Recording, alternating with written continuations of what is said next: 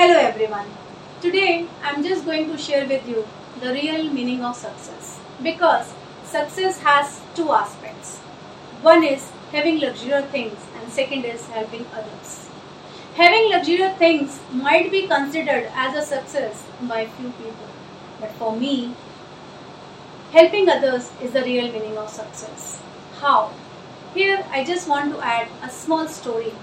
One of my friend, she is a very good Hindi teacher but was working in a non-reputed school with very less salary as per her skill and knowledge. Because of my push, my guidance and my motivation, she applied one of the reputed school and able to crack the interview.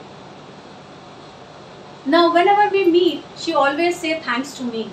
I feel so happy and proud because I feel she reached to that level what she actually deserved. That's why the real meaning of success for me is helping others. Thank you.